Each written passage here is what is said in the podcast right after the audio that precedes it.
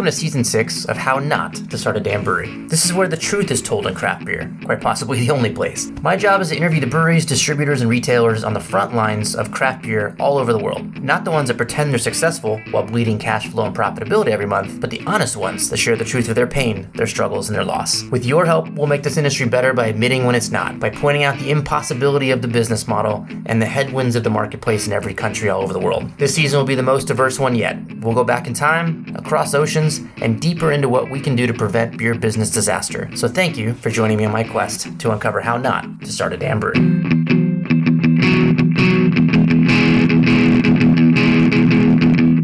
Do you guys remember when the phone company used to print all the phone numbers on the internet and then send it to your house in some book large enough to knock someone the hell out? That's how I feel about fermenting beer in closed tanks without AccuBrew. So the industry can be so much better by just being digital.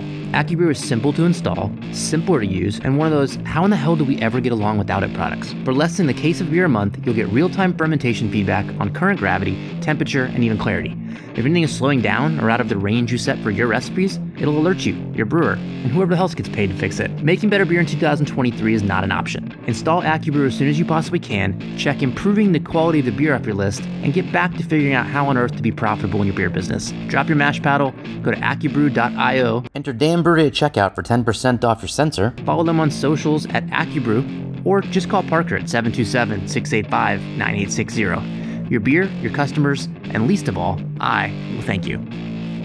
Owning the property is going to be what ends up giving us the ability to walk away with a little bit of money at the end of the day, but it's also, as the neighborhood exploded in popularity and development, so did our property taxes. Zach Rabun opened Mockery Brewing in Denver's ubiquitous RiNo district long before it was cool. Most of you know that it's now become one of the best-known beer destinations in the States. After working at Coors and Denver-area brewpubs, he set a concise theme for his new brewery. First, take a detailed, educated look at traditional beer styles and rules, and then make a mockery of them. This kind of contrarian thinking creates great art and great experiences for the consumer. But, as we hear a lot on this show, niches get stitches, and there's not an obvious pathway to profitability with this model. So Zach's about to walk us through his craft beer story, where his inspiration came from and how it felt to finally let his brewery go after fighting for it for years. And he'll hint at what might be next. So plug in, zone out, and get ready for the story of Denver's late Mockery Brewing.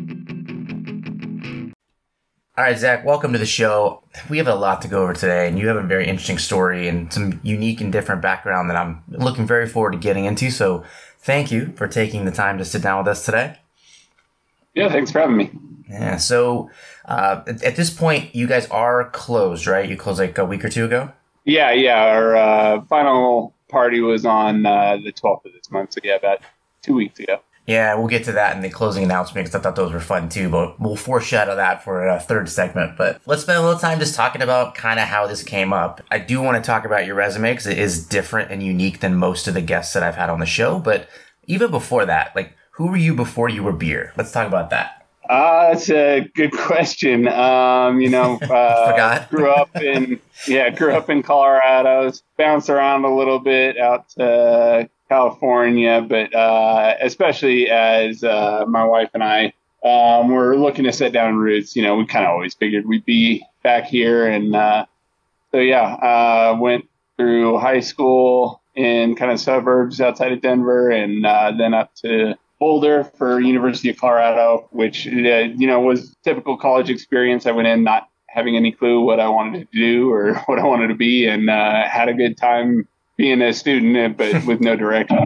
So kind of burn away my time up there, graduated from business school with a marketing and accounting degree, but kind of got to the point of graduation and was like, well, I don't want to do marketing or accounting, so I don't know what I was doing, but was homebrewing at the time and got a job with Coors and was more or less driving a forklift around for them for a couple of years and was, always angling at working towards being on the brewing team there. And after about 3 years there, kind of got the opportunity to start training and move that way and had another friend that was on the brewing team and kind of got to talk to them more about the job and kind of realized pretty quickly that it wasn't the type of brewing I wanted to do. It was keeping one part of the big machine within its small parameters and you know, coming from home brewing, I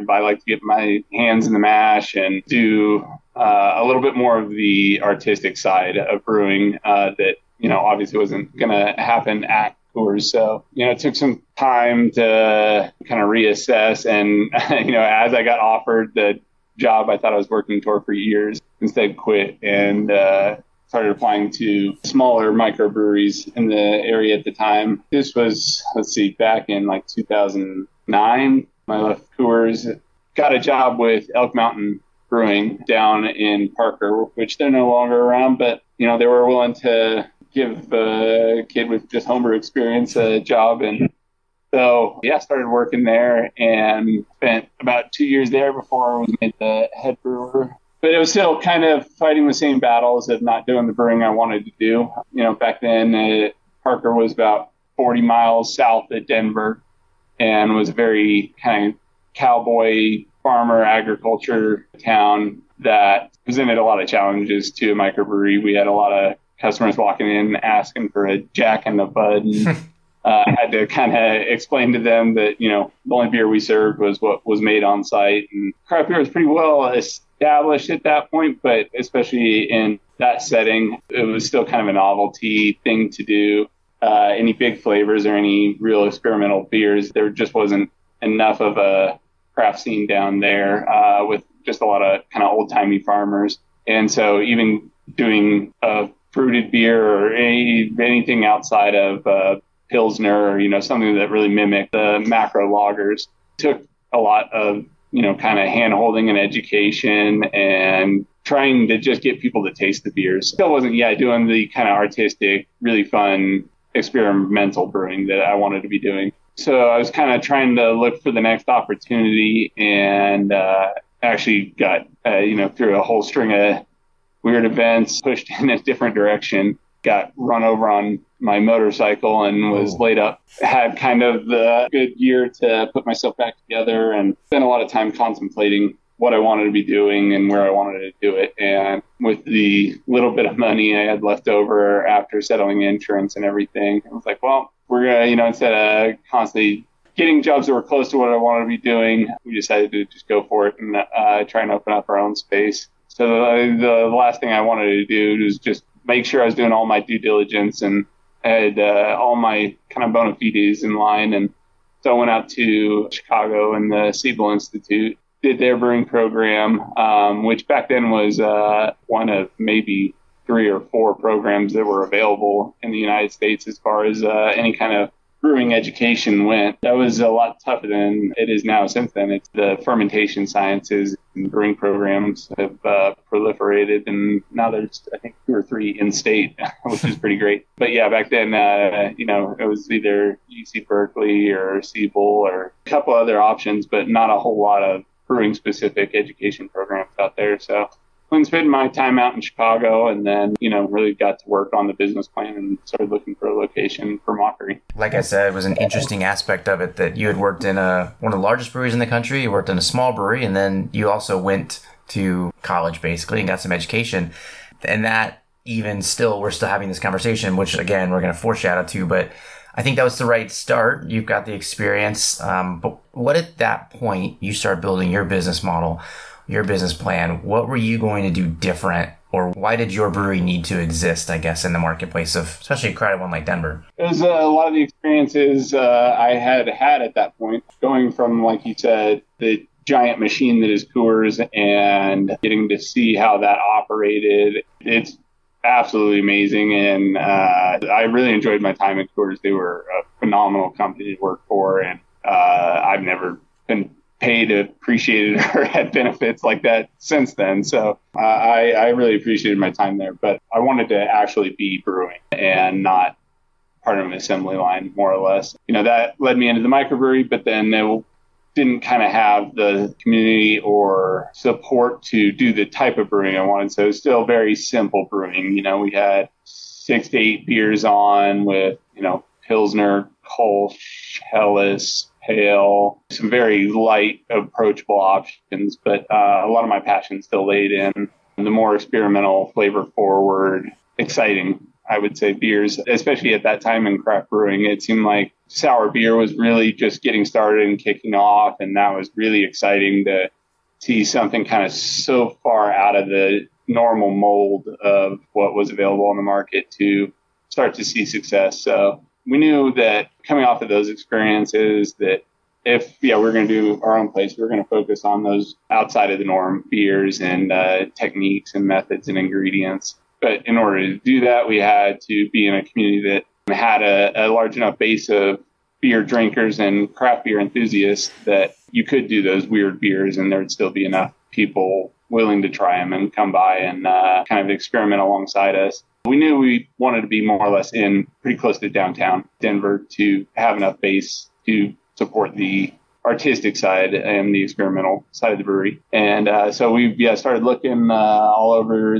the city, and kind of there's a main drag Broadway that runs through the city, and we were looking up and down Broadway for a handful of months for a location. And as we kept working kind of towards the northeast side of the city, it was a very industrial old part of the city that probably had its boom days back in the 50s, 60s, with a lot of heavy industrial infrastructure in the neighborhood, and that had all kind of dried up, been abandoned years and years ago. So it was a pretty rough part of town. Having grown up in the area, this kind of neighborhood was known as the Five Points area, and was just a hard, rough part of town that you wouldn't see a lot of foot traffic on a Saturday night unless you were out looking for trouble. So the real estate was very affordable and had lots of good warehouse space. And as we were writing out the business plan and looking for a location, we were competing heavily against a lot of dispensaries that were looking for property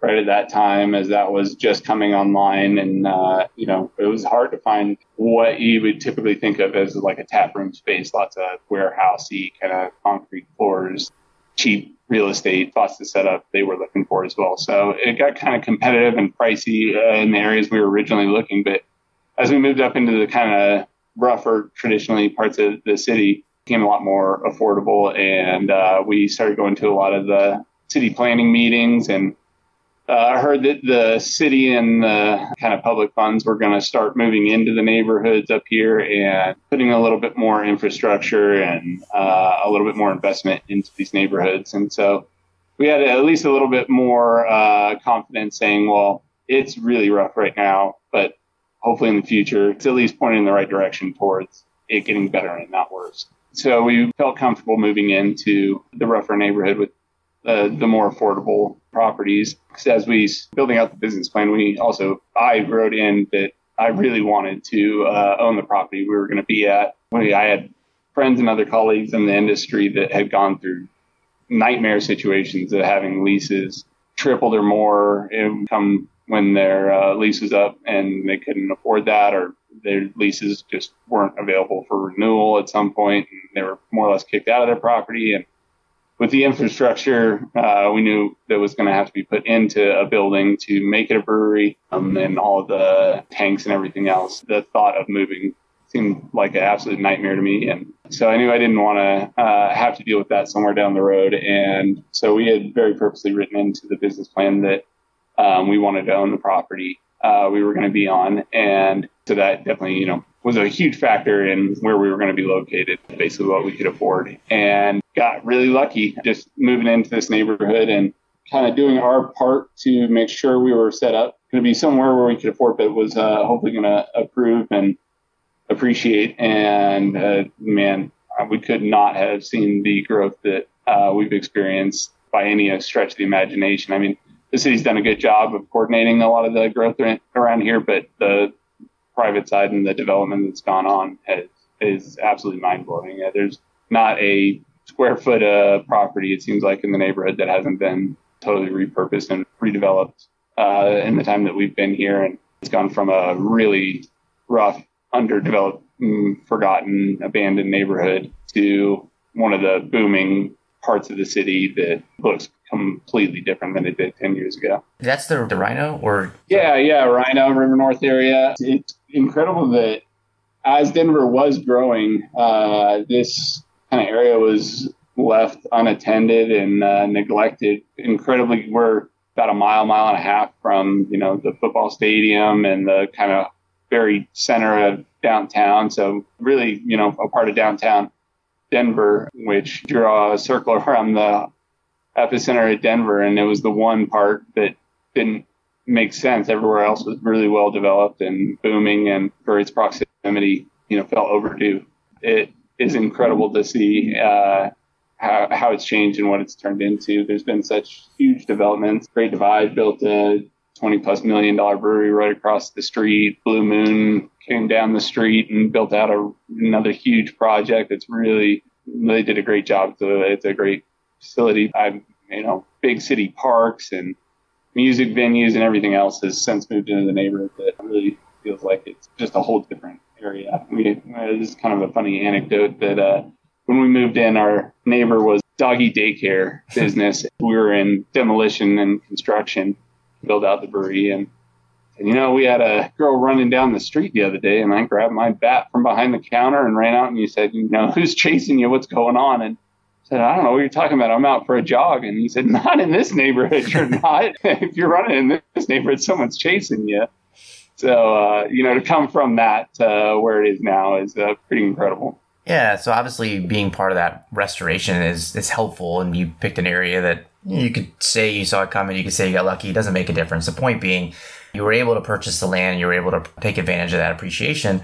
I'm curious, because most people would choose to own the building if they could, and most people can't own the building, particularly today versus 2014. Absolutely. But what kind of roadblocks did that present at the time? Did it make it harder for you to get money, get loans, or did it actually make it easier?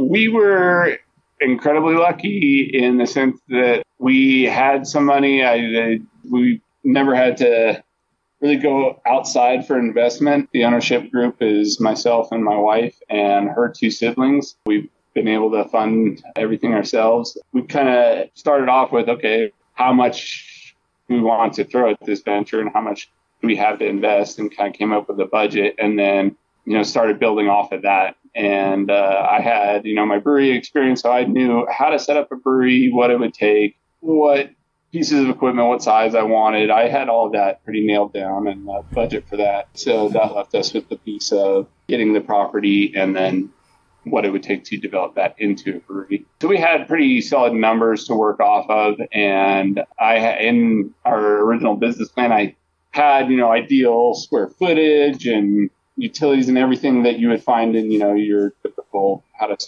open a brewery guide and, what you need to do. The budget, especially with our piece of kind of having to own our property, was the big fluid piece. So we ended up with this building and property, which was about half the square footage of kind of the main building we wanted. We're in a 2,500 square foot building.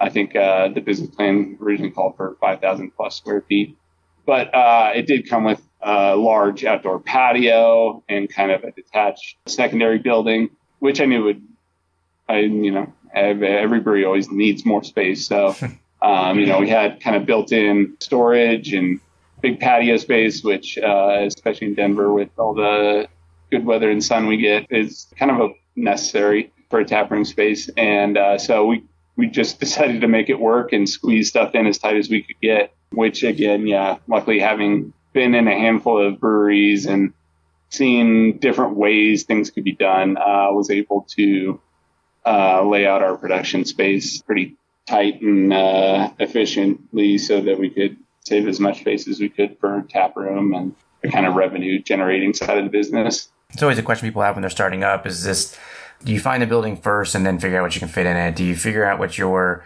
number of seats in your tasting room needs to be and then find the building? Do you decide on your brew house and then based on the distribution versus on-site model? So for you, it sounds like you had kind of the brewing operations locked out as far as what you wanted, the system, that size that you wanted, and then that drove the location. Is that kind of how it worked out? Yeah, I was just hardcore craft beer nerd back then and been in hundreds of different tap rooms all over the country and had picked little pieces of stuff that I saw or liked along the way. But especially back then, you could get away with being on the edge of a city in a heavy industrial part of town. It seemed like, whenever, it was kind of an inside joke. Whenever my wife and I were traveling, we'd always have to go check out the local beer scene, regardless of where we were. And more often than not, that meant driving to some sketchy part of town. And as soon as you were around the train tracks and some shuttered, old brick buildings, you were getting close. So, I think there was enough interest and support for the industry back then that you could get away with a less desirable location as long as you were putting out the quality to demand people to come out to you. So we knew that we didn't have to be on the prime corner in downtown across from, 8 other perfect locations that got huge foot traffic.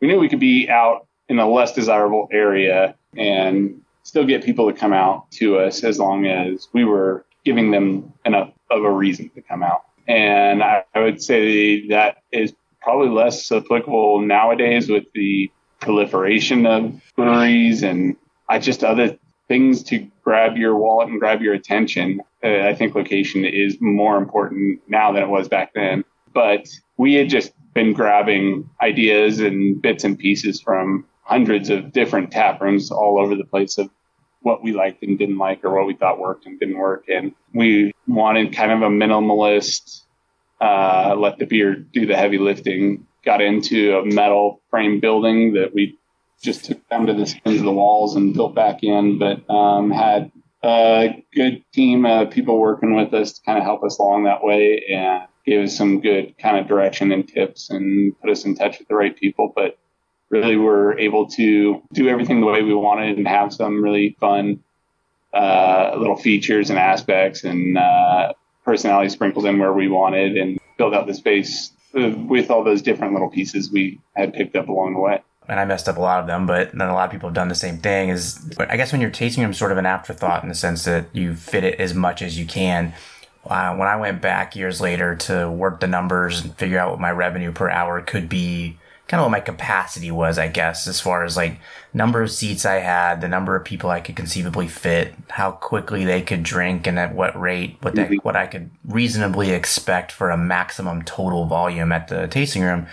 I found out after doing that there was absolutely no fucking way on the face of the earth that I could be profitable because I didn't have seats, and it just didn't make sense. We made a similar, it seemed like we were mapping out and doing everything right, working towards opening, and we got a smaller space than we ideally would have liked, but we did get the piece of owning it, so we were happy with that. But it's very much like you said, probably didn't do enough kind of feasibility studies to say, well, we actually did need that space that was in the business plan, and we can seat maybe 30 people in the tap room, maybe another 50 out on the patio. But what I didn't think about was how much we'd be turning away during any kind of inclement weather, whether it's just too hot, it's rainy, it's snowing, with most of our seating being outdoor. And with a smaller tap room, we can make sense out of it financially, but we were turning away a lot of opportunity by putting a very low ceiling on the amount of people we could have indoors. And that's proved itself out over the years of missing on some opportunities to bring in larger groups and events and stuff like that. So, retrospectively looking at it, like you said, the dollars per hour I could turn per seat, and would have realized, more seats would have been beneficial. So in your defense, I think that I primarily interview, the smaller guys. And when you look at some of the bigger houses, they have enough seats to really kill it from 5 to 9 p.m. But then from 11 to 3, they may have too many seats, and they're paying for those seats for rent and utilities. And I don't know exactly what the perfect model is, but I do know that 30 seats is not right. I kind of experienced the same thing. So we kind of talked ourselves into it, because I did always want a very taproom centric model. I never had dreams of growing it to be a large national distributor or anything even remotely close to that. I wanted to run a tap room and focus on just the beers that were on tap, and nothing really outside of the building if I didn't have to. we really like the idea of kind of the intimate setting that a smaller tap room would provide. And yeah, when, like you said, when you go into, you know, the really big breweries that have hundreds of seats, and if it's even, you know, a little bit of an off timer, it isn't a more empty room. It has a very different feel. 10 people in a small room versus 10 people in a big room. I like the more intimate setting. So we kind of had talked ourselves into, well, we can still make it work, but financially it was a hamper in the long run. Yeah, well, take some solace in the fact that at least you're not alone. So, yeah.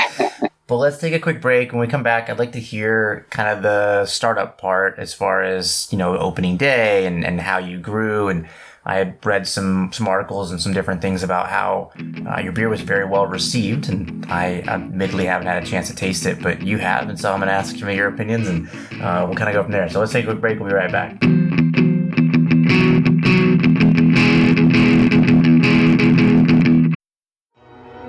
With supply chains becoming more complex, you need to stay on top of the latest logistics developments. So if you work with logistics, you need the Beyond the Box podcast from Maersk. It's the easy way to keep up to date with everything from digital disruption in logistics to the need for supply chain resilience in today's market. Find out more and keep ahead of the game with the Beyond the Box podcast on logistics insights at maersk.com/insights. All right, I appreciate you sticking in. So we're getting closer and closer to the meat and potatoes, what we came to talk about. But one question on the startup piece that I think I forgot to ask was, what size system did you put in? We opened with a 15-barrel Premier stainless two-vessel system. 15 is what I had too. I think it is some good and bad things to it, but on mine, I was able to do half batches, so 7 barrels. If you can't sell 7 barrels, it's something you should make it. So I think that's a good. Yeah. I mean, I would say 90%+ of the batches we did were the full 15. But it was we stepped it down, you know, especially for either the stupid expensive beers or knowing that there's not a ton of people that are going to want a mushroom Schwartz beer, you know. We can probably do 7 barrels of that. I read that on your opening day, you had 9 beers on tap, and that is definitely not normal, though most people will try that. But I've seen breweries open with 0 of their own beers on tap. So describe that opening day. Like, how did you build up to that? Did you give yourself, as a brewer, I assume you knew how much tank time you needed and lead time before opening, but walk us through that from the perspective of someone who did it right. Having come off of worked at a couple of small breweries, I knew that I wanted to definitely be involved in the production and brewing side of the business as much as possible. That's kind of what got me into all this. That's where my passion lied. I didn't want to sit at a computer and do the hard work part of it. I wanted to be an accountant if you want to do that, right? Yeah, exactly. Yeah, that just wasn't in me. So, but I also knew that I was going to have other responsibilities and other things to do. So, one of the first things that we knew we wanted to do opening up was get another very competent and capable person back on production with me. We had, I think, put out, you know, like a pro brewer ad for a brewer, and we're offering, I would say, above market money to try and recruit somebody that really had some chops and knew what they were doing. And I could feel comfortable handing off, you know, especially some of these more technical or challenging beers to somebody and not have to worry about me not personally looking over their shoulder or handling stuff, and be able to walk away from beers as need be. And so we ended up finding a brewer from California, Justin Burnsett, who went through the UC Davis program and had been working at a small brewery out there. My wife and I flew out to California to the brewery he was working at, and got to try the beers he was making and meet with him. And it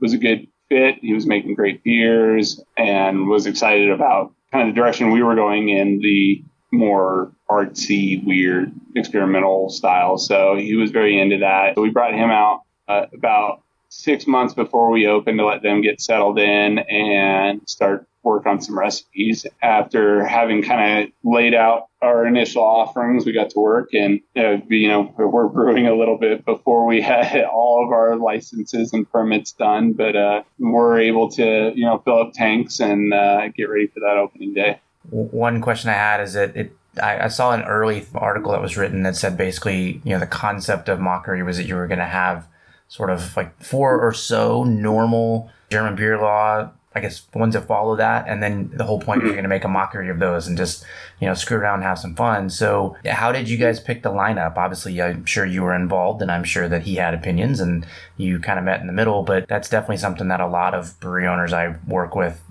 struggle with is how to have those conversations where both people win and feel like they're artistically being represented, but at the same time, the business has a standpoint, right? So how did that work for you? For better or for worse, it was pretty easy. You know, I've always kind of run this place as a passionate brewer and not necessarily a savvy businessman. So always collaborated kind of from the ground up. He had brought a handful of recipes that he really liked with him, and I had some that I really liked, made up probably about 4 or 5 of our kind of opening beers. And then once we kind of had that laid out, you know, we just said, okay, well, I want a good spread. I want light, dark, hoppy, fruity, you know, kind of have a good representation of all the spectrum of beer that you could have with 8 beers and get a little bit of weird and fun in there. And yeah, we had kind of, I remember, yeah, I was trying to formulate more of a persistent business strategy, kind of core beers and experimental beers. And we played around with a little bit of different marketing techniques, but it was surprising that we had some of our, what I call weird beers selling just as well as our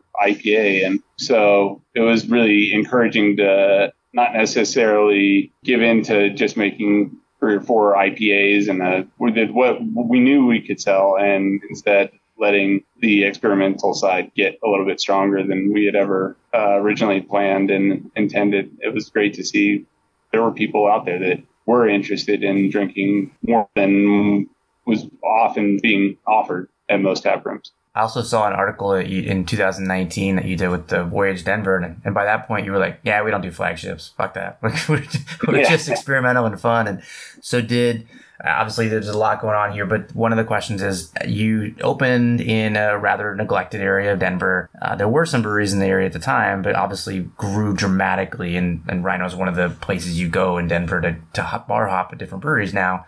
But how did the market change, and did you respond to that market change by dumping the flagships, or is that just artistically you were like, this is way more fun, I want to be this when I grow up? Probably a little bit more of the latter, yeah. I mean, when we opened, it was like, okay, we got to pay our bills and make payroll and all that. So we knew the chunk of the menu had to be very approachable and have broader appeal. But yeah, as soon as we kind of got a little bit more confidence and saw that those beers we were worried about were selling, yeah, like you said, we just kind of said, well, all right, well then, yeah, back to business plan, let's go for it. It slowly just kept getting to the weirder and weirder and more of the artistic side of brewing. And yeah, that was more and more rewarding. And so it just kind of snowballed on itself. And like I said, I was only ever interested in running a very taproom, small, local distribution model. So we didn't package beer outside of doing, you know, growlers to go for the first couple of years, and had good enough revenue coming through the taproom to, you know, really not focus on any outside sales. And we rode that as long as we could and adopted a model of we're not doing flagships as much as possible. We're not rebrewing anything. So almost everything we did was one and done beer, which was kind of a double-edged sword. It was hard to build a lot of momentum or marketability behind the brand, because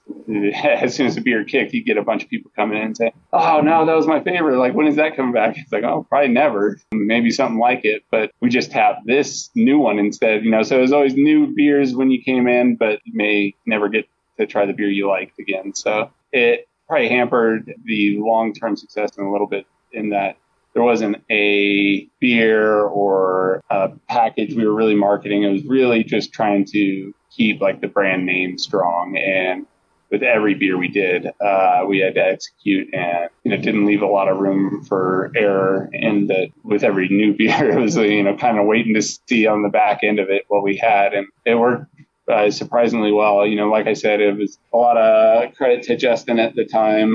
He just knew his stuff, and it was nice that we could do those more tech beers and those more guesses in the dark as far, you know, when you go out and pick 80 pounds of dandelions, when you're throwing them in the beer, you're like, I mean, I don't know what contribution this is really going to give. You know, you can do it on a small scale, but 5 gallons doesn't translate to 500 very well all the time. So, you know, having a competent person alongside me that was on the same page was a huge benefit to what we were trying to do. But yeah, as far as the overall success of the brewery, probably would have been good to try and do at least one or two kind of beers that we could build a little bit of base and longstanding fandom behind. But we were just having a good time rotating the menu fully, and that let us get more into the brewing I wanted to do, using very seasonal, fresh ingredients, being hyper local, getting to really drive unique characteristics into the beer, you know, lots of terroir and lots of flavors that weren't available anywhere else. So not being committed to constantly putting out packaged beer or a beer, being beholden to one channel of beers was pretty freeing. But yeah, probably long-term, not the best advisable move. Well, there's definitely different opinions on different sides, but I did an interview with Michael from Adina Distributing in Ohio, and they primarily sold one-offs and, you know, the hype beers. And he said that did well for him. Now, granted, he's closed, so that's part of why he was on the show, but that did really well for him. But in my opinion, the distribution model is slightly different in the sense that they make 30 points on basically everything. So it almost doesn't matter what it is as long as the consumer buys it quickly. But as a producer, there's this learning curve, which you mentioned. You had a good guy who could really figure out some of those, you know, recipes that one didn't previously exist in 18 different places online.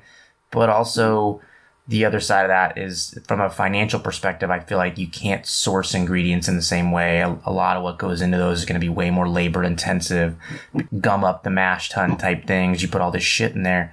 Did you feel like, I mean, and I say this as a guy who was completely artistic as well. And in 2017, I went full farmhouse, so all sour. Yeah. We all know why that didn't work. But did you notice, or do you now looking back, do you feel like some of those beers might have been more expensive than what you were selling? And maybe that is an angle that you should consider as a new brewer, considering copying the Mockery model? Yeah. Yeah.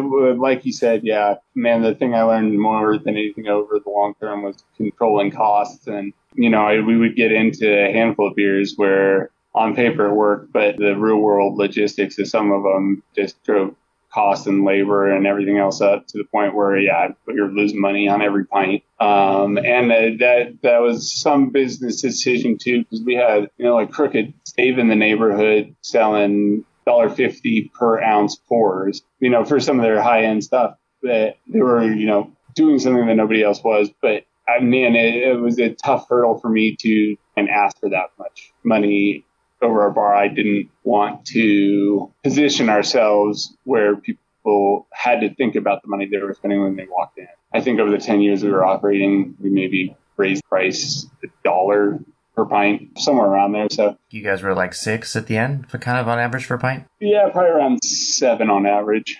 Okay. Well, it was 5 when you opened, which I thought was like incredibly low for the area. But also, we did the same thing. I raised prices probably 8 times, literally over the 9 years, because we just started too low.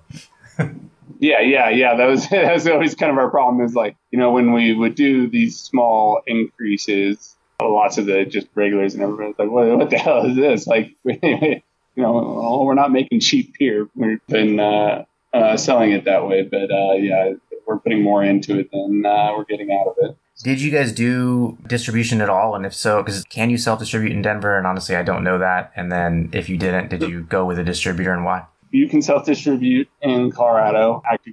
AccuBrew Colorado's pretty beer-friendly law, legal-wise. You know, I spent time around like Half Acre when I was out in Chicago and saw the bigger distribution models, and my time at Coors, kind of saw what it takes to run that machine, especially with kind of our shifting business model and doing fully rotating menu. Distribution was kind of the last thing I wanted to get into. We didn't have a salesperson, a delivery person at all. We would do maybe 5 to 10 kegs a week to local bars and restaurants. And those were mostly places that we knew people at, or, you know, had a relationship with them. So nobody was going out and trying to sell the beers, you know, as calls came in.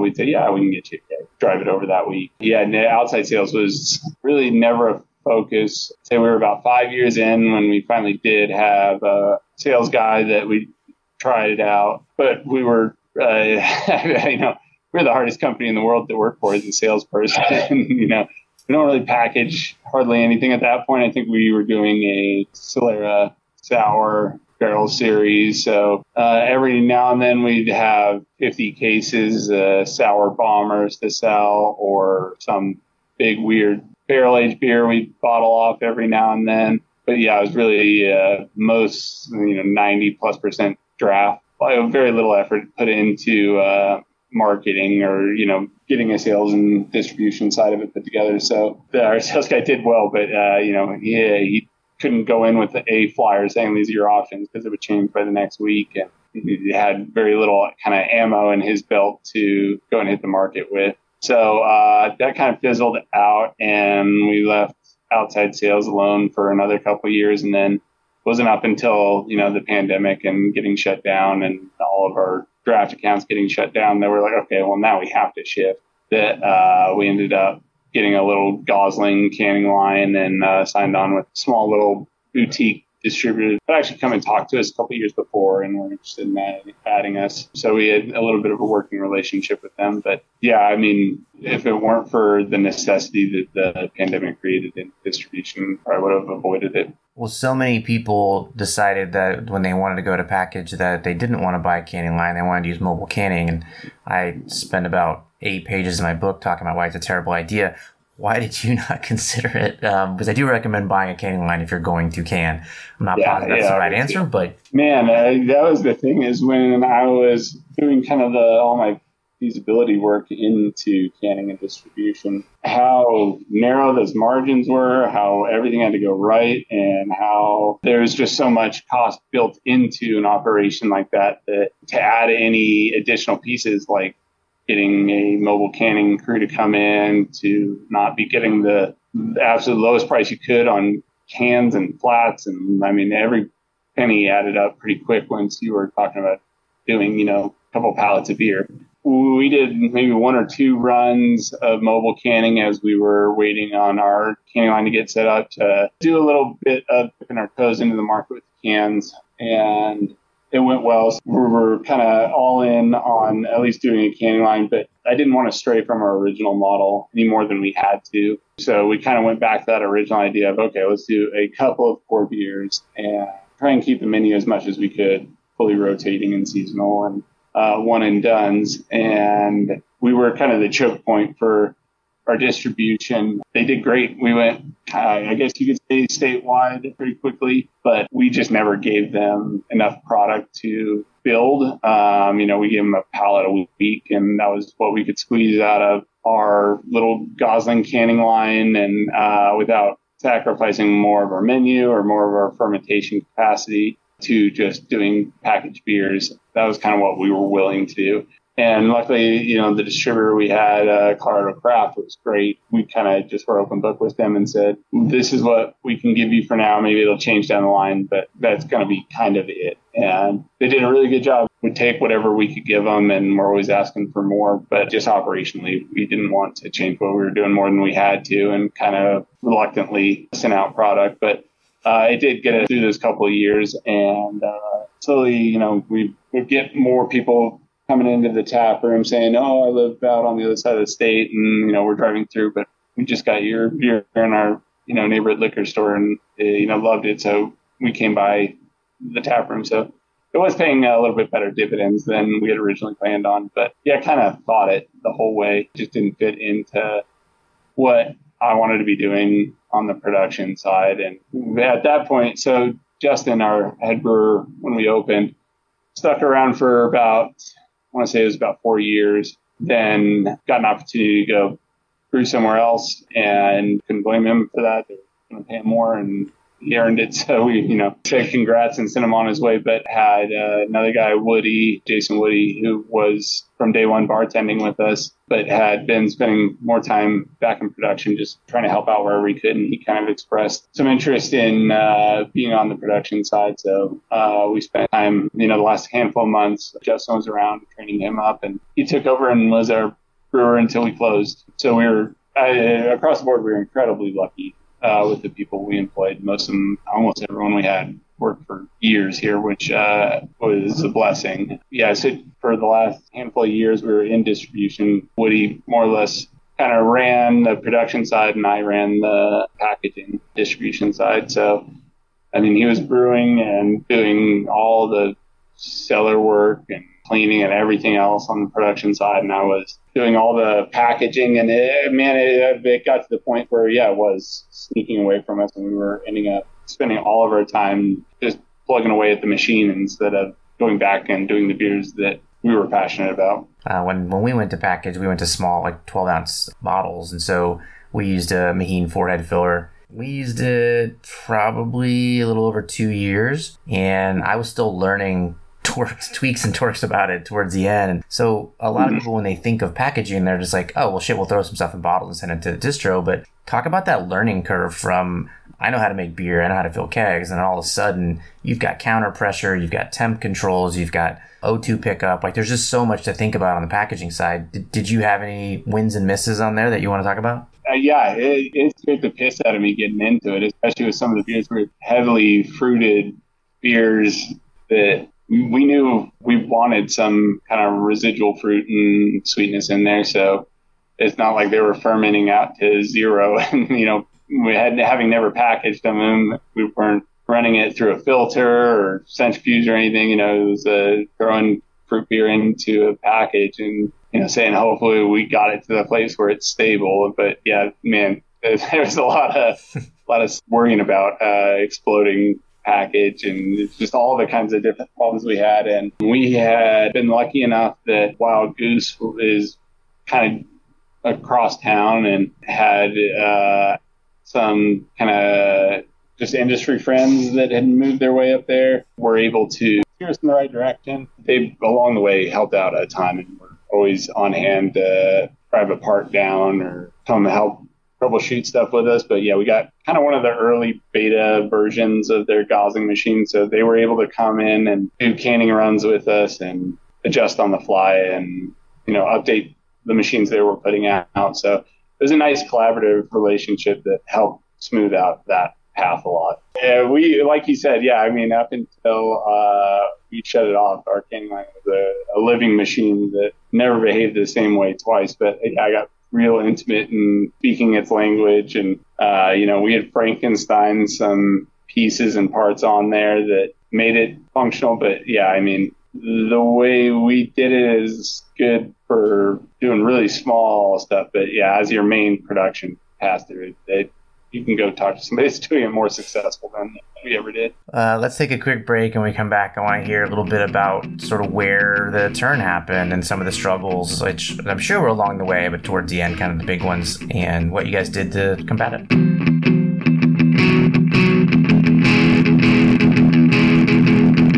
If he were interested in anything his old dad was interested in, my son would say something like, y'all need to be fucking with PR. Your booze business is more than just an online profile. Fine. Keep doing your limited can release and your meet the beer tender posts, but it's time to think bigger than just cheesy marketing. Better, more professional. Brittany Hanning has years of experience turning big ideas into targeted communication in the beverage alcohol business, and her PR firm, Made to Measure Communications, can tighten your image with expert services ranging from AI generation all the way to media relations. See, people in this industry love to talk about the importance of branding and media outreach, but don't kid yourself for a second. You need an expert to navigate that stuff. So go to the website at M2MCOMMS, look them up in San Francisco, or just ask me for Brittany's number. But seriously, stop screwing around and get your image right today. Are you thinking about paying retail for your brewery equipment? Well, since we all came here to learn how to make good decisions, I'm going to hit you with some knowledge. So pay close attention. BrewBids is the only badass online marketplace to buy and sell new and used equipment. Maybe you're in the market to buy because you learned how to open a brewery the right way and know that overspending can be fatal. Maybe you're expanding up. or down, and you know that stainless steel lasts forever, so it's really even better than new. Or maybe you're a guest of the show and you need a place to liquidate all your brewery equipment before the bank comes in and takes it. Doesn't matter. Each of you should be logging on to brewbids.com right now, creating your account, and connecting with the equipment you need. Get smart, get BrewBids, and get busy making beer. All right, I appreciate you sticking in there and going through all of this. I, for one, have enjoyed the startup. I'm a twisted and crazy individual, so now I'm really also looking forward to hearing the struggles for some reason. So talk to me a little bit about, I guess, first of all, let's talk about how the growth went. So from 2014 for everyone, 2020 to 2021 is a bit of a nutshell, but what did the production growth look like? And you don't have to pull a graph, but just, you know, in your head, was it up every year? Did you have some down years? Was there a best year? No, just with our size, kind of from the start, we were doing a pretty healthy, I'd say about 80% of our production capacity, more or less, through the tap room and small outside draft sales. And that just kind of fit us. It gave us a little leeway if we had a lager or some giant weird beer that needed 2 months of tank time, that we had that buffer. So we saw little amounts of growth, but it wasn't something we were pacing or handle a lot of. For those first handful of years, you know, we were making money and, you know, able to keep bumping, you know, pay up for our people. And we were kind of just riding smooth. And, you know, like I said, this was always kind of passion project more than a straightforward business, at least for me, in that I never had any aspirations of growing it into a big brewery or a big revenue machine. So kind of as long as we were paying our bills and we were offering, you know, raises and still putting away a little bit of money, then I was happy. Like I said, it allowed us to stay kind of in the zone where we had total creative control and we weren't beholden to a lot of other responsibilities that were outside of our control, and limiting the scope of what we were doing kept us on this really lean, small side, which seemed to work. You know, it was me and one other guy in production forever, and 5 or 6 bar rotating bartenders that were with us for years and years. You know, we had just a small family that worked really efficiently, and we just never had any need to grow it really. You know, having not foreseen the downturns and the struggles that were on the horizon, I would say that it was nearsighted and didn't build in a buffer for those years of hardship and struggle that eventually did eat away at the bank and everything else. But yeah, we kind of maintained close to the upper limits of our fermentation capacity and never added any capacity outside of, you know, doing a batch in barrels every now and then. We kind of just maintained at that like 80% of fermentation capacity year over year, which is definitely different than a lot of people choose, because for a lot of people, growth is, you know, at all costs. If you're not growing, you're dying. It's a shark mentality. And so I would assume that you're just a different personality. And from talking to you, I think that might be the case, that just wasn't your goal necessarily. But like you said, looking back, where was the bottleneck? Could you have easily fit an additional fermenter in there, or what could you have done differently? Yeah, once we started playing around with those ideas, man, we came up with a lot of goofy workarounds. At one point, we were talking about contract brewing somewhere. The logistics around adding tanks on site here were pretty tough. I mean, like I said, we were always kind of underutilized on space from day one, having to really sandwich everything in. So we had surprisingly built the production side out as well as I could have hoped. I was always worried that everything was going to be too cramped and the flow through the production area was going to be rough. But because we were able to keep, you know, the production team down to me and one other person, and we worked just so efficiently together, it worked out really well. But yeah, there wasn't a whole lot of space. There was no space to add in more fermentation capacity, and even the small little stuff we had done, you know, adding in a gosling, just little pieces here and there filled in the small amount of free space we did have. So we toyed around with adding outdoor fermentation and dealing with losing some patio space. And yeah, I just looked at shipping containers so we could store outside. I mean, all kinds of bad ideas. Yeah, instead just decided that we were going to put kind of a cap on what we could produce and, for better or for worse, see where we could get with that. Kind of afraid of chasing bad money with good. And I think, you know, had we put, I don't know, another $1 million into the building and built, you know, we just moved a wall back another 30 feet, we could have increased both taproom capacity and fermentation capacity, which both would have drastically changed the operations with the longevity of the brewery. We were kind of already, after the last couple of years, stretched to where we wanted to be as far as what we were doing, and already having to make the compromises of what we had been to what we had to do to stay open. And any more compromises would have put it out of the realm of something we were interested in doing anymore. Yeah, and I think I put capital in like 3 times. I didn't want to, but at the end of the day, I wish I hadn't. So what in that situation, what changed? So you're basically at 80% capacity, kind of producing a fixed amount of beer throughout the years. And then did that drop off? Did you switch from more profitable over-the-counter beer to distribution beer? Like, where did the model start to break down and when? Like, what happened?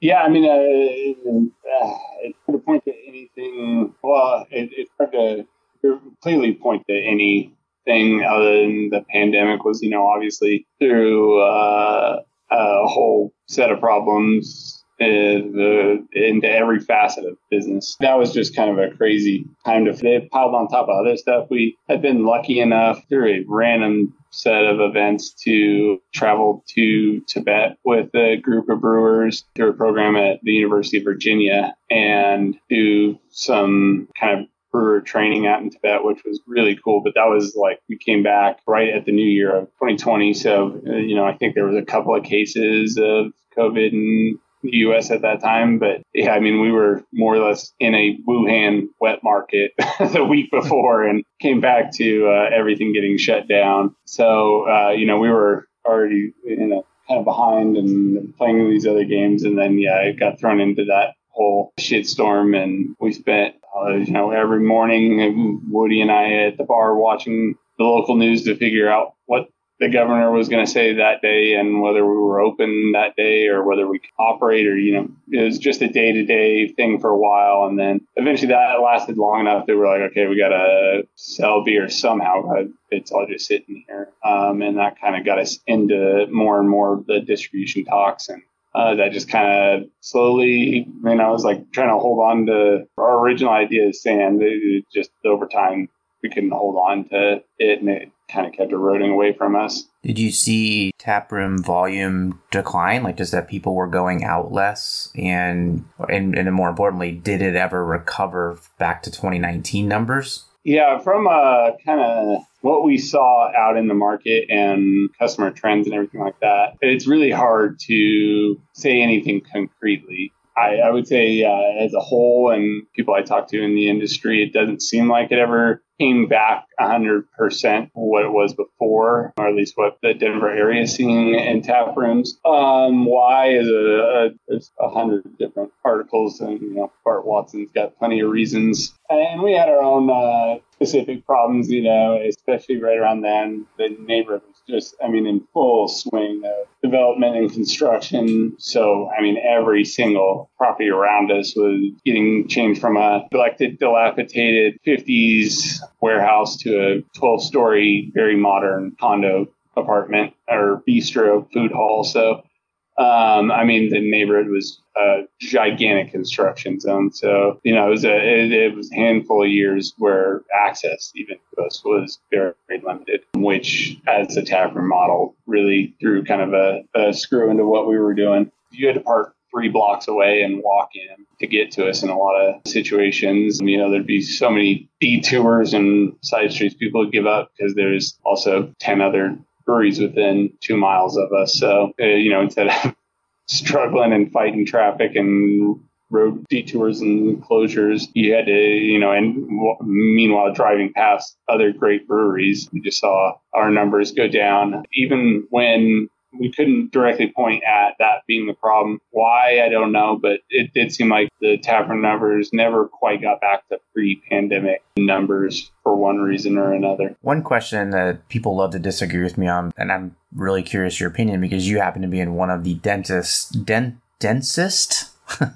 the densest populated brewery areas of anyone I've talked to. And I'm not picking on your head brewer because he's a different guy. He's a different role in the industry. He's not an owner. He doesn't pay the rent. But in 2019, he said, which you hear this a lot, that there's more people walking around the neighborhood now, especially the well-dressed developer types. He said, I'm indifferent to the new breweries moving in. As long as they produce a great quality product, it is good for all of us because I can foresee a time when RiNo will become the Napa Valley of craft beer. I could not disagree more. Any seats within a block of your place is competition for the seat in your place. And so the more seats you have, sure, it makes the experience better. And especially when you go from 2 breweries to 5, but when you go from 5 to 15, changes the entire conversation where, in my opinion, you're in competition. So curious, how much did you see that affect maybe some of that traffic that you dealt with as well? Yeah, I mean, always been my kind of contention that it was a question when we opened with, I think, 2 other breweries relatively close to us. Is it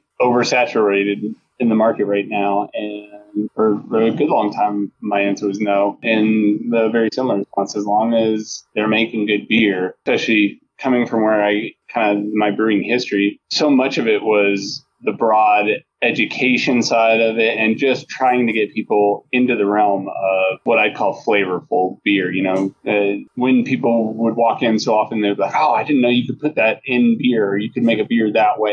Having other breweries that were bringing beer people into the neighborhood, even, you know, if they were just doing all lagers or they were very IPA centric, was completely fine by us. It kind of validated that small breweries could be making as good, if not better, beer than the big guys. And so much of my brewing history was just trying to get people to accept beer was more than the macro lagers that everyone grew up with. And so I was of the mentality that if there's a small producer making flavorful beer and they're making it well somewhere around us, they're bringing people into our customer base. And we were just trying to, you know, kind of the high tide raises all ships idea. Then when we had Blue Moon and Great Divide bookending us on our 100-yard street, it did start to become more of a conversation of, okay, we are deluding ourselves. I mean, there's no way that this side of the neighborhood that didn't have other restaurants and bars or foot traffic had now 3 breweries, 2 of them with big, huge, nationally recognized brand names on the street that opened up big facilities. I mean, there was just, a lot more seats than there were customers all of a sudden. And it was kind of a double-edged sword because we got to know, especially their taproom people and their production side people well at both those spots. And them having the big national recognition and being on kind of the highway in the airport and downtown for every event that was big in Denver, Great American Beer Fest, other, music festivals and stuff. They were big tourist traps, but then they would send a lot of people our way. So I can't say it was all bad, but by the time there was 12 breweries within a mile of us, it definitely, we were all more or less doing all right. But as each new place opened up, C numbers slowly trending down. I think, it was just the maturation of the industry and the market. That as we kind of validated the industry and a lot of people that feel more comfortable walking into any given tap room and be able to get good beer, it became less important to go to a specific tap room. Yeah, the popularity of it almost shoots us in the foot and makes it worse. Right, yeah. Too much success is a bad thing. Well, so when did that change start to happen for you? And obviously, if we've discussed anything in this podcast, we've discussed that a career in craft beer is always fraught with pivots and expensive changes and $1,000 parts going out. But when was it where you were like, okay, shit, this has changed and I've got to fight? Like what was the big turning point? I would say when we started we were actively turning down opportunities for a long while, maintain our focus on what we were doing, what we wanted. As soon as we could no longer afford to say no, we had to start saying yes to kind of any opportunity that came our way, whether it was beer fest or event we could host or paid in, or just it took a lot more hustle to, I guess, keep being weird and not aiming at profitability. Do you know when, or 2 years ago or 19? Yeah, I mean, that was probably right around 2019 going forward. Just like I said, the local brewery scene had it seemed like matured enough where there is, I mean, just no shortage of breweries. Anybody that was making even mediocre beer kind of either had to totally retool and restructure and had been doing a lot better, or they were gone by that point. And so the health of the breweries and what was available to the public was at an all-time high. So it just took more hustle to, you couldn't be just a niche idea anymore because there was 2 or 3 other breweries that were doing the same thing by that time. You had to go out and hustle more, and we were willing to absolutely go out and hustle and participate and work harder to maintain the same thing we were doing. But as soon as we had to stop doing those kind of passion projects and the weird stuff and do what we knew was going to be profitable instead of kind of what we wanted to do, it kind of, it took a lot of the soul and heart out of what. Yeah, you hear that a lot, and I went through that. And if you know Judd over at Dos Luces, he was like, dude, I could have pivoted. I knew what I needed to do. I had it written down. And I was like, I don't want to work in that brewery. I'm not doing it. That's exactly what it was. Yeah. I can point to a whole lot of stuff we could have done differently, or, circumstances I wish were different, or, but all along the way, we knew very well, we could do this and it would make us more profitable or long-term sustainable. But it would have changed fundamentally what we were doing into something that none of us were interested in doing. Yeah, no, I agree. Let's take a quick break. When we come back, I want to hear some of the things you tried, like how you tried to expand distribution and or get more butts and seats in your tasting room. Obviously, some of those didn't work, but I'm just curious what maybe did work for you. So let's go run around the block real quick, and we'll come right back and hear all about that.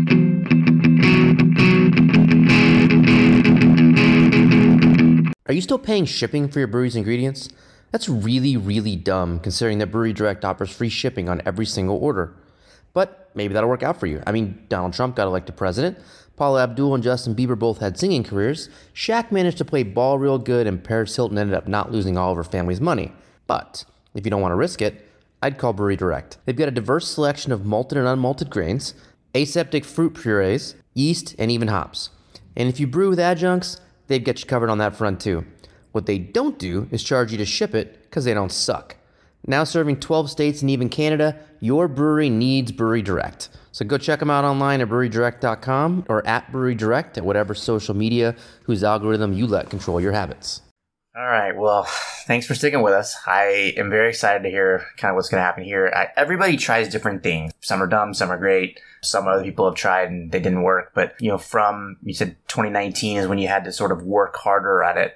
What are some things that you guys tried to drive revenue or to drive people to the brewery or compete with your competitors? I don't know. What did you do? I had to work a lot harder, especially, 2020 on the pandemic, to fill up the tap room, it seems. So, it was a lot more coordination with our tap room staff and our tap room manager, and putting butts in seats, especially in the tap room. So we started doing a lot more group events, more kind of theme nights, trivia nights, a lot more just outreach than we'd ever done before. Yeah, again, I held the kind of production side and the beers in this realm of things I didn't want to change or I was unwilling to change. So it really narrowed how capable we were to adapt to the struggles we were seeing. Best was not interested in running and owning a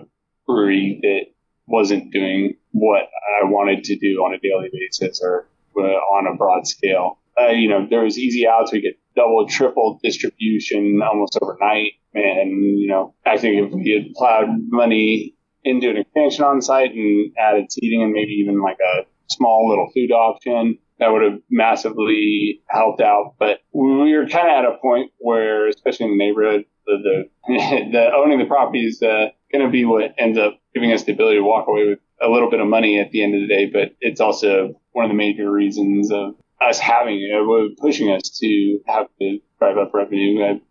As the neighborhood exploded in popularity and development, so did our property taxes, and doing anything on the business side to address that. It's just our cost side of the balance sheet going up and not a lot else changing.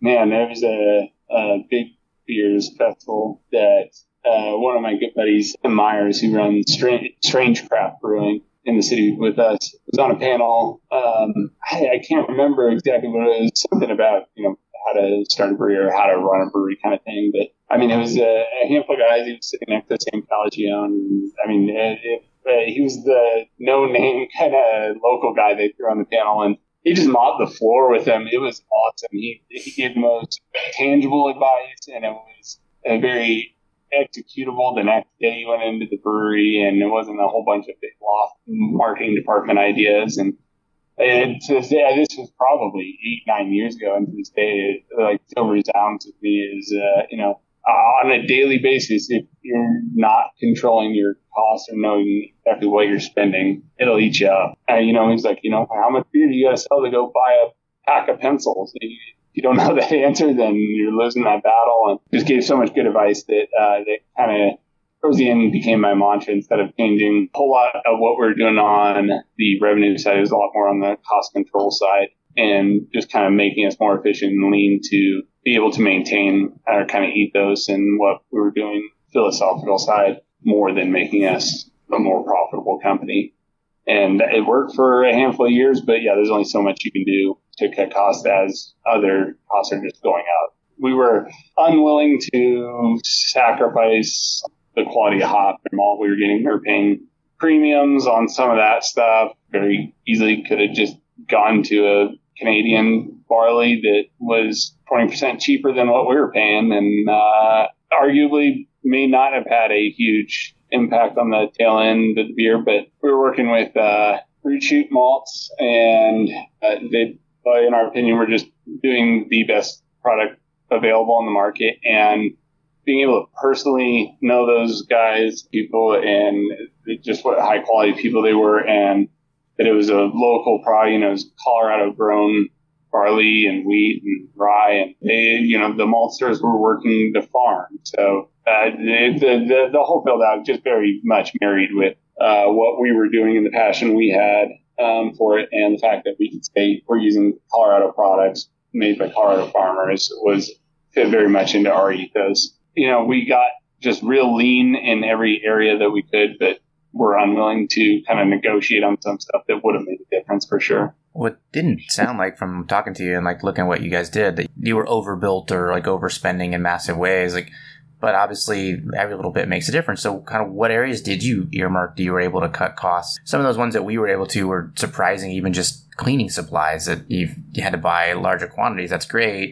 But if it takes me 6 months to close it out, it's not great. Yeah, I mean, it was just weird little stuff, getting creative with what we were offering. You know, it just ended up being, I guess, some more simpler beers. You know, we went from making saffron infused beers to we did a long series of foraged ingredients. I thought that'd be a one that really well. I loved going out, and it felt like putting nature into the beer, and had the benefit of, you know, zero upfront cost for that ingredient. But yeah, I mean, it was like the things you said, the unsexy things that where we were getting, you know, stickers printed if they were a couple pennies cheaper, or, you know, the stuff that would add up as we were buying bulk, and just any bit of operation we could take and say, this isn't fundamental to the product we're producing. Can we make it less expensive? And just kept nicking away at the stuff we could cut costs on. And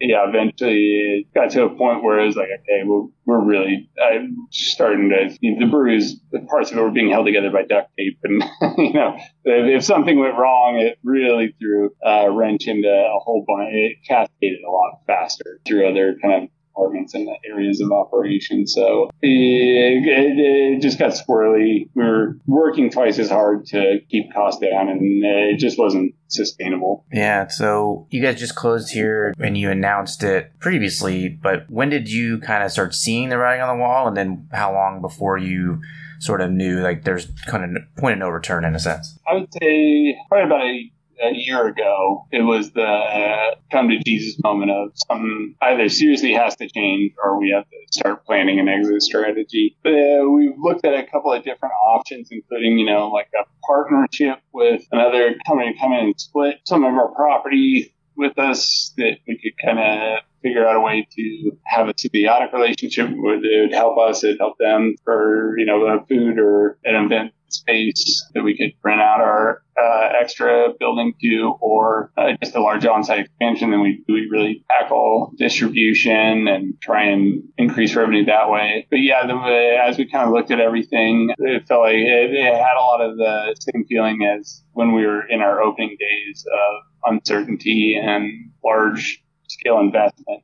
We just figured we didn't have the guts or the gas in the tank to do it. Eventually, our head brewer, Woody, kind of started talking about moving back home. The cost of living in Denver was just too high and family reasons to move back home. And it was like, well, you know, he'd been the head brewer for the past 5 or 6 years. And it was him and I every day in here sharing the entire production side of the business. And it just didn't make sense to try and start over somebody else and go through that whole process as we were kind of trying to figure out if we had anything left in us to keep it going. So it was a big culmination of different things that kind of added up to, let's just call it. Did you pick August for any specific reason? Was there some bill that had been paid off, or is it typically your summer months are better, right? Mm-hmm. So for sure.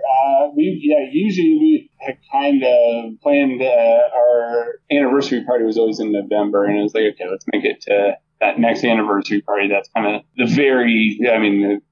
past the height of the summer season. We get through Great American Beer Fest, which for any Denver breweries is a nice cash bump for a couple weeks, and then close up in November. But as we were looking forward and especially kind of the exit strategy stuff, I mean, we were paying a good chunk in property taxes and everything else, and realized that if we didn't have kind of the closing sale and exit completed by the calendar year end, we'd get into next year's taxes and everything else. So we wanted to give ourselves enough time to get it shut down, cleaned up, marketed, sold, and everything like that by the end of the year. So that kind of pushed us just further up in the year. We talk about this all the time on the show. Most breweries kind of fall into two different camps. Either don't talk about it, just close the doors and walk the hell away, or, make almost like an Irish wake, right? Which I prefer. But you guys chose clearly to talk about it in advance. And then I thought kind of cool online, you celebrated the individual people that kind of helped and, I'm sure helped them get their next job or whatever. But how did those conversations go behind closed doors? Were you guys unanimous about let's air this out in the public and get some support, or were there some like, I don't want to talk about it, I'm embarrassed, I want to hide, like, and there's no right answer? I'm just curious. No, I've always felt like I was incredibly proud of what we were doing, and I absolutely loved it, but I hated to get any ego involved. Wanted to, most of our staff can attest to, I try to hide from the public as much as anybody around here. So there wasn't a whole lot of ego in saying, I failed or this is my fault or anything. It, in so many ways, absolutely was, and was a series of decisions that were very consciously made that led us to closing. But the best parts of the most rewarding parts of the brewery, and what will be the hardest part to walk away from, was so much the community, the people, and the businesses that we had worked with over the years. There was just no way we couldn't say goodbye and make sure that we had the time to celebrate what it was and give our thanks to everybody that was a part of making it what it was. So how was that closing day? Like, what did you guys do? Were there special tappings? Did you walk through the building naked? Like, what was the pull for why to go check out Mockery on the last day? Yeah. Man, I don't know if you've gotten the advice yet on the show or having the book, but anybody that's struggling out there, now you're closing in a month. That'd be a real good month of sales. It was such a fun period. I mean, it was a fun dichotomy of people walking in the door between family, friends, and kind of regulars, filled with condolences and good memories, but overall kind of sad to hear the news and see what was going on and that we weren't going to be around anymore. And then the industry coming in and saying, oh, you lucky bastard. So it was have a lot of bittersweet feelings to it. But yeah, especially that last weekend, it was like you said, a big Irish wake celebration of everything it was. I mean, there's just so many goofy, crazy stories that we got to be a part of. And yeah, spend that time, drinking old beers that have long since gone bad, and telling all these, hearing all ridiculous stories and everything. It helped at least our team, feel good about moving on and leaving it behind. I always ran this place for me as a passion project, and never let it get into a territory that I felt like I was working that accounting desk job. The fact that we got to do it as long as we did and never take it seriously as a business and run it like a art project so few people get to experience that in any way, shape, or form. So the fact that we got to do it for nearly a decade was, at that point I was just counting my blessings and happy to have gotten to do it. And that, I got such a positive reflection back on us. Everybody over that last month, once we announced we were closing, it did make it easier to feel at peace with everything. But more than anything, we were just incredibly lucky to have gotten to goof around and make stupid beers for as long as we did, because we wanted to and we thought it'd be fun, and it hadn't been done before. Was so often our reason that there's lots of stuff we did that, looking back on it, it was just silly good times. But the fact that we never got super stressed out or had to tell our soul to keep it going was a nice thing to just be at peace with and walk away from. Do you have a favorite beer or a favorite memory necessarily from the years you had open? Oh man, that's such a tough one. It was all of our, we did some of our successes that we couldn't capitalize on were some of my favorites. We did a goofball beer, Brett the Hotman Hart, the old 90s WWE wrestler Brett the Hitman Hart, that we were just nerdy fans of, and I kind of reverse engineered the beer. So it was a Brett fermented tart sour IPA.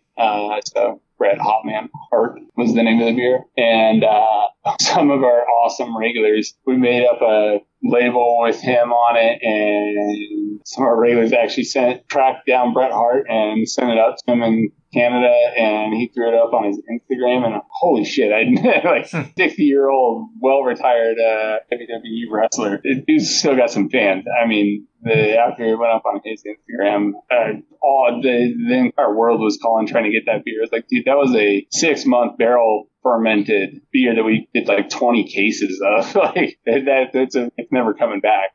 But everywhere was calling, trying to get that beer. But as goofball stuff like that, I really like just weird projects. We drove beer across the United States, having collaborated with some really good friends out at Adroit Theory in Virginia, brew beer out there with them, and then put it in open top barrels and open fermented it as we drove it back to Denver, parked it in some pecan groves at night, tried to let the terroir ferment the beer. And I've taken us, like I said, across the world to Tibet. We're going back to Tibet in November. The opportunities it's given us, the people we've met, we spent days picking dandelions in fields, and there's nothing funnier than seeing, big fat brewer picking dandelions in a field all day, sweating his ass off. So, the goofy stuff we got to do would be the stuff that we'll remember. You want to talk about the final beer that you brewed? I forgot the name of it. Yeah, Farewell Fuckery.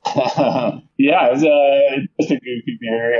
We have tried to make it like a silly ode, using it as a matchup of different recipes and ingredients and suppliers, stuff that we had loved over the years. But just a kind of kitchen sink goofball beer, giant double IPA with like 7 different fruits, and I want to say it was close. It was over. I think it was like almost 3 pounds of hops per barrel in it. That was a goofy beer, but it captured what we were and did for so long. Yeah, it was like the recipe of it and like the list of the hops are on it. It was like 47 pages long. Like, clean out the cooler. Found this recipe we'd ever made for sure.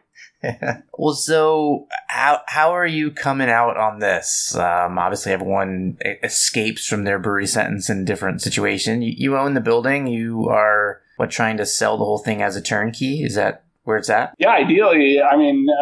Just on the kind of nostalgic, emotional side of it, I'd love for somebody to step in and keep brewing here. We'll get that figured out as we start to market everything. Our fear is, setting someone up in a situation we were in and couldn't make it work. I don't doubt that almost anybody that would step into it and would be a more responsible business owner than I was. You know, want to set somebody up for success. Yeah, it really feels like we're on the precipice of, like, you know, our streets have been closed off for the last couple of years, but we've got almost every big project around us set to finalize by the end of the year. And we've spent 10 years in the neighborhood struggling through its total redevelopment and growth period, but it really feels like all of that dust is starting to settle. And, you know, a lot of the big apartment complexes and entertainment venues and restaurants and stuff are set to open by even like the end of the year. And so I'd love to somehow have a thread to the neighborhoods that served on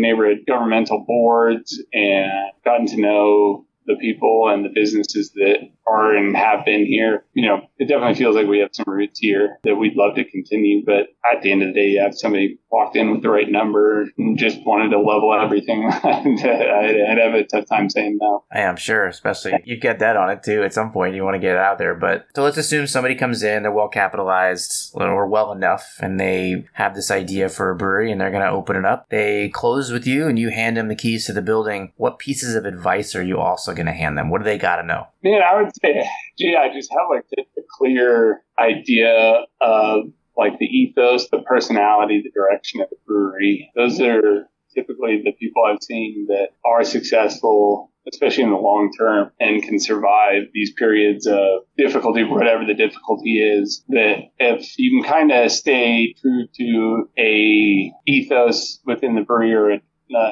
kind of guiding direction or philosophy, it allows the public and the average customer to connect and relate better. And you can, there's, I mean, limitless ways to do that, whether it's what product you're doing, or what you're doing outside of the product, even just what your branding is. I mean, ska brewing's been one of my favorites forever. Ska hasn't been popular for 15, 20 years, and I've stuck with it and haven't ever apologized for it. And I think, yeah, having a reliable personality and direction to the brewery is kind of one of those untangible things that is easy enough to write down in a business plan, but executing on it is much harder. And I think, yeah, we definitely could have done better at putting that kind of spirit out there more than just providing the beer. Directly communicating who we were, what we were doing, and why we were doing it effectively, I think, could have been done better, and is good advice for anybody starting out. Part of the answer to the question I wanted to ask you too, being in, again, one of the most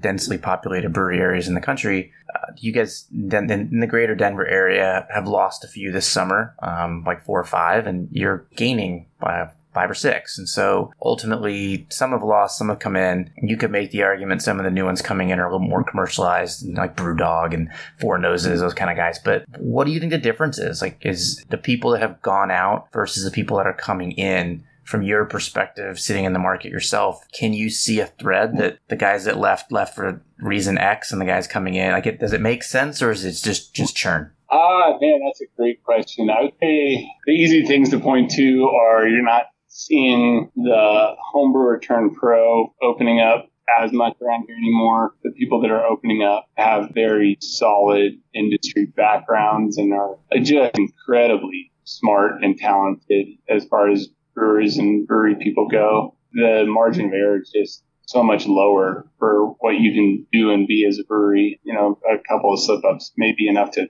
do you in, whereas if you got away with regularly fucking up for years, you just got to run a lot tighter ship and be overly competent in everything you're doing. But I think just the way the industry is proliferated and the resources that are available now, the ability and chops on the brewers that are starting now are so much higher than they were 15, 20 years ago, out of the gate. Yeah, just the breweries that are opening up are opening at a level of expertise and execution that usually took years to get to. And yeah, it's just a lot tighter, more mature market out there that you can't be as willy-nilly as we were. True. Yeah, I would agree. Last question. I'll get you out of here and let you get back on the rest of your life. But what do you want the legacy of Mockery to be now that you're on the podcast, and I'm going to use this information for the rest of my life? What do you want people to remember about you, your team, and what you guys did there in RiNo District of Denver? I think there was an overall sense of passion behind it Whether it was a bartender working a weekend, that was a teacher during the week, we got super lucky with our people from day one. They were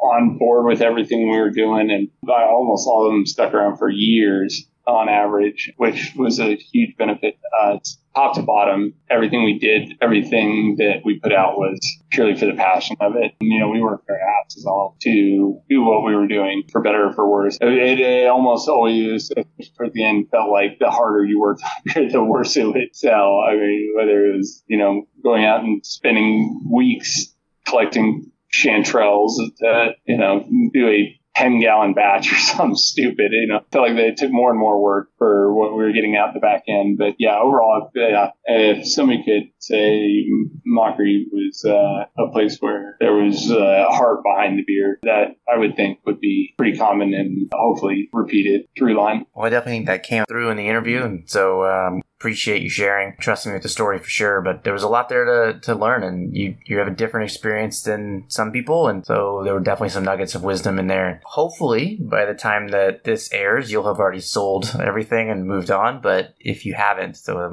I'll definitely link all that in the show notes, and we'll have ways that people can share with their friends and hopefully get a new life in there so they can continue to still at least make beer in your building, right? Yeah, absolutely, yeah. Anybody wants to give a shot at RiNo Brewery, let me know. All right. Well, thanks again, and best of luck on whatever's next, and hopefully we'll see you again in the future. Hey, appreciate it. Thanks for having me.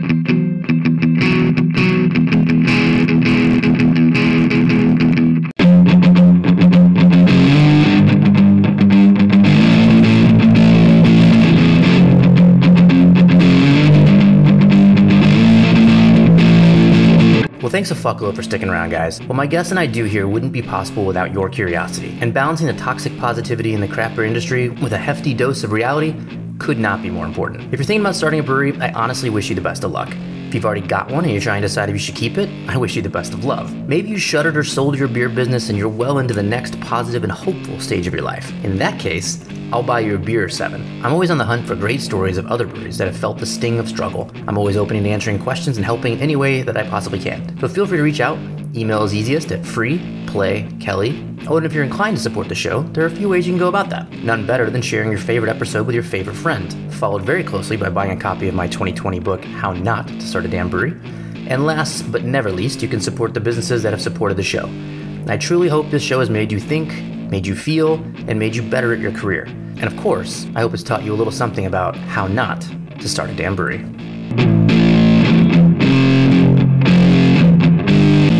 Free Play Media.